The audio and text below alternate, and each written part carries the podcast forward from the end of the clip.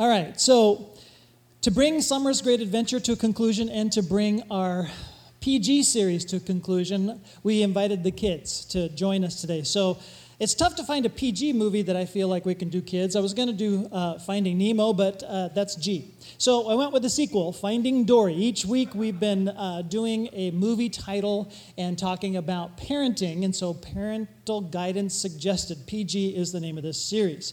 I think the best thing we can do right now, and I didn't do this with any of the other movies, is to see the trailer, Finding Dory. Hello! Did you hear that? What was that? Hear what? Stan, I just I heard someone say hello. Yeah, there's a lot of fish here. Anybody, literally anybody, could have just said hello. There. Where am I looking? There. Oh, Hi, I'm Dory. yeah. Well, where are your parents? Hi, I've lost my family. Where did you see them last? I forgot. I was looking for something and I. Okay, totally get it. Date night. I suffer from short term memory loss. It runs in my family. At least I think it does. Where are they? Dory, there you are! Look out! Oh, look at this. Our friend got taken into whatever this place is. It's a fish hospital. I feel fantastic! Listen! Dude. Name's Hank. I have to find my family. That's a hard one, kid. Well, I guess you're stuck here. You're not helping, Bill. I lost my family. That is so sad. You weren't not a great swimmer. Our friend is in there, lost, alone. Bailey, you've got to use your echolocation. Ooh, I feel stupid. Poor baby. Let me get that for you. Mom, Dad. She should just pick two and let's go. Dad. What? I'm kidding. I get the feeling they're shushing us for a reason. Like something with one big eye, tentacles, and a snappy thing. Well, that's very specific, but something like that. Somewhere out there is my family. I can't find them on my own. Hang on, Dory. Surf's up, dude! Incoming! I don't want to be touched. Sorry. That's okay. Everybody does it. Nothing to be ashamed of. Ah, I trust Becky. You trust Becky. Becky's eating a cup. Just keep swimming. Mom, Dad. Does this mean we have to say goodbye to Dory? I don't know why I thought I could do this. Dory, you are about to find your parents. And when you do that, you'll be Home. sea lions. They are natural predators. They could pounce at any moment. Mate, don't you worry. ab- get off the rock! Get off the You know it! Don't you worry about a thing. So, Finding Dory. Great movie. I enjoyed it. We're going to take some lessons from Finding Dory, connect it to life lessons that are um, for all of us, but particularly we're going to kind of key in on fathers, and especially towards the end. Finding Dory. Here's the focus for today. We all need help finding our way home. I'm not going to try to give you the whole story of Dory, but she's lost. She's lost her parents. She's going to find her way home. She's got a problem. She's got short term memory loss. She remembers nothing. And so uh, she's busy trying to track based on very little bit of memory. Now, the connection for us is that we all need help finding our way home. And this is Father's Day. We're finding our way home to the Heavenly Father. And uh, there's a lot of things that we can learn from Dory. Point number one is this don't let your weaknesses stop you. She has memory loss. Her, all her friends say, There's no way you're going to be able to find your parents. You can't even remember what took place five minutes ago. And she can't. That's part of the delightful uh, aspect of the movie. There's forgetfulness all through the thing. But she doesn't let her weaknesses stop her. She continues to look and look and look for her family and kind of go forward as best she can and, and she keeps figuring out like what we say what her next step might be and she keeps following. She doesn't let her weaknesses stop her. Don't let your weaknesses stop you either. Here's what paul says about weaknesses one of my favorite verses um, from 2 corinthians 12 8 through 9 in fact this church gave to our family a, a porch swing bench with a piece of this verse engraved on the top um, that we have on our front porch. Three different times I begged the Lord to take it away. Each time He said, My grace is all you need. My power works best in weakness.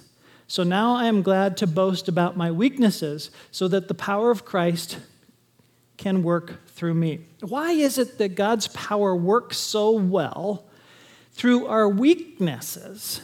Why is it that God didn't want to remove this thing that Paul wished that he would remove and prayed three times it be removed. And this was the answer No, I'm, I'm keeping this here for you because you need it to remain in a weak place so that my strength can be made manifest. Fathers, this is particularly important for us. Sometimes we feel inadequate as dads, but that inadequacy is actually something to get us to the place where we ask help. And we're not good at that to ask God to help us to be the fathers that we need to be. When we ask for help, now God enters in and He receives glory and honor when we lean upon God and ask Him to help us in our parenting. And so, like finding Dory, don't let weaknesses stop you. In fact, let your weaknesses strengthen you as you lean upon God. Point number two. What's so great about a plan? Part of the charm and delight in the story about Dory is that she doesn't have a plan. She can't remember a plan to begin with. And uh, she's constantly going based on kind of her instinct. And she tends to be right. She doesn't have a plan. She just kind of goes based on whatever happened, whatever it feels like in the moment to do. I don't actually recommend that style of living for individuals to every moment just go on whatever feels right right now because we're not creatures of instinct. God has created us with a will. And so, what's so great about a plan? Don't let the movie fool you. There is a plan. Everything works out great because there are writers writing the movie. They know where Dory is heading. They move everything perfectly to make it work out for a great movie. That's just like us. God is writing our story as well. And if we can connect our plans with God's plan, now that is dynamic. In fact, that's what we read in the scripture. So here's a scripture from Proverbs that reads this way Trust in the Lord with all your heart. Do not depend on your own understanding. Seek His will in all you do, and He will show you which path to take. So, this is quite different than the movie will present itself. I love there's a little quote in, in the movie where they're actually trying to figure out what to do based on what Dory would do. And there's almost a quote, What would Dory do? which Christians usually ask, What would Jesus do? It's kind of a funny little parallel there. What would Dory do? She kind of goes on gut instinct in the moment. What would Jesus do? He asks the Heavenly Father. He trusts in his Father. He takes a step to honor his Father. When we match our plans and we try to connect our plans with what is your plan, and we're busy trying to connect our plan with God's plan, one, two, three, boom! We've got power in the equation where He is going to bless our life and cause our life to bring glory and honor to His name.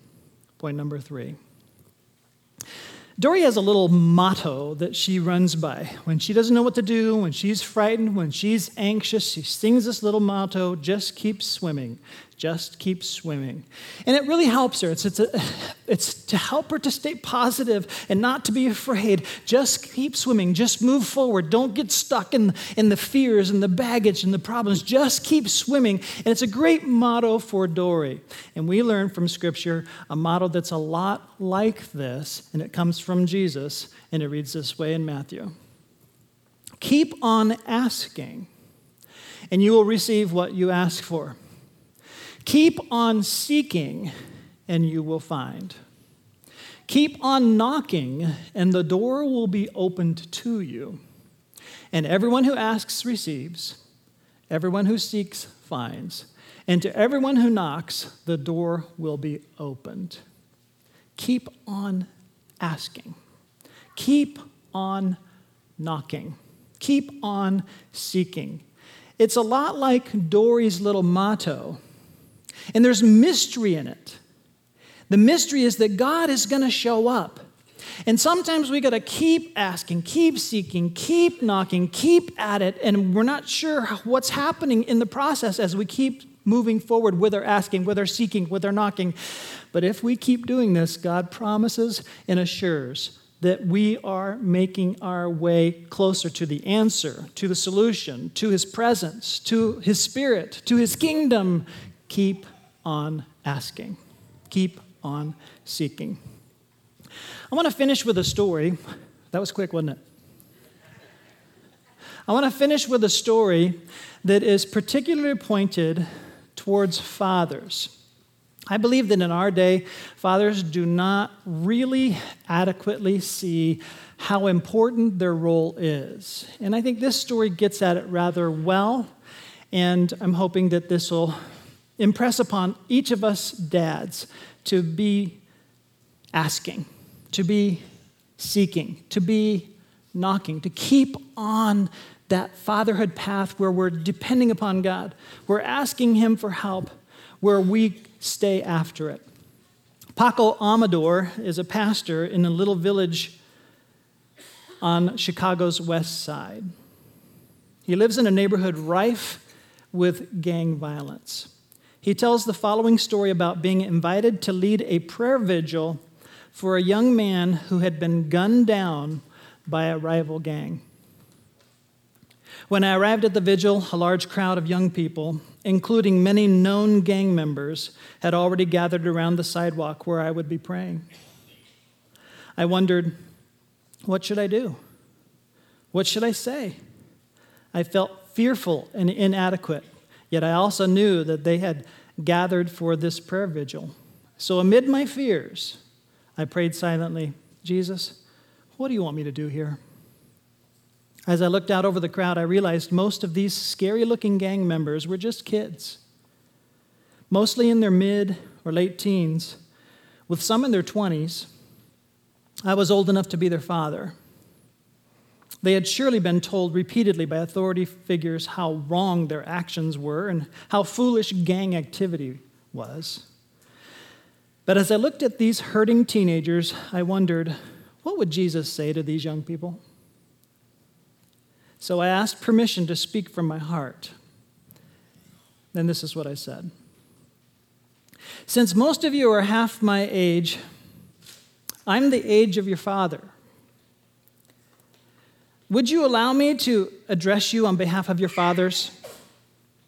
I know you have heard plenty of times that this back and forth violence in our neighborhood is complete nonsense. You've been told how destructive gang behavior is, but today, on behalf of your dads, I want to say to you what should have been said a long time ago. My son, my daughter, would you forgive me for not being there for you when you were little? Will you forgive me for not being there when you took your first steps? Will you forgive me for not being there to play catch with you when you were young? Will you forgive me for leaving you when you most needed me? As the words poured from my lips, I could not control myself. Tears ran freely down my cheeks, and to my surprise, many of them started to weep with me. Something special happened in that moment. Following the gathering, they started to trust me, even though I had no credibility in their world. I hadn't shared their life, but I had shared their pain. So many children don't even know what it is that they're missing, but they're missing their fathers. So, dads who are here, I applaud you. I'm so glad that you're here. I encourage you to keep swimming, to keep asking, to keep believing, to keep pouring into your kids, to keep praying for them, to keep your promises, to be there for them, to be there with them. Our community is better for it. They are better for it. They will love you for it. And you will be blessed if you'll just keep doing what you've committed to do as dad. Would you pray with me? Father God, we have, even in our community, children who are needing more than what they are experiencing. We have, even in our community, uh, hurting kids, hurting families, hurting dads, hurting moms. Lord, we ask you to be our Father. Help us to find our way home. We've forgotten to. Our memories aren't so good. We sure thank you for sending us a Savior and sending us the help that we need. A Savior who says, I am the way, I am the truth, I am the life. No one comes to the Father except through me. Lord Jesus, thank you for saving us. Lord Jesus, thank you for making a way. Lord Jesus, thank you for being the truth, for not allowing us to just buy the self deception that it's okay to go and do our own thing. Lord Jesus, help us to want to follow you, to be an example to our kids, to be a, a, a center of love, a hub of love, where you just pour your love into our lives that we might bless those around us, whether they're our children or any children or even a neighbor. God, bless me so that I can be a blessing. In Jesus' name I pray. Amen.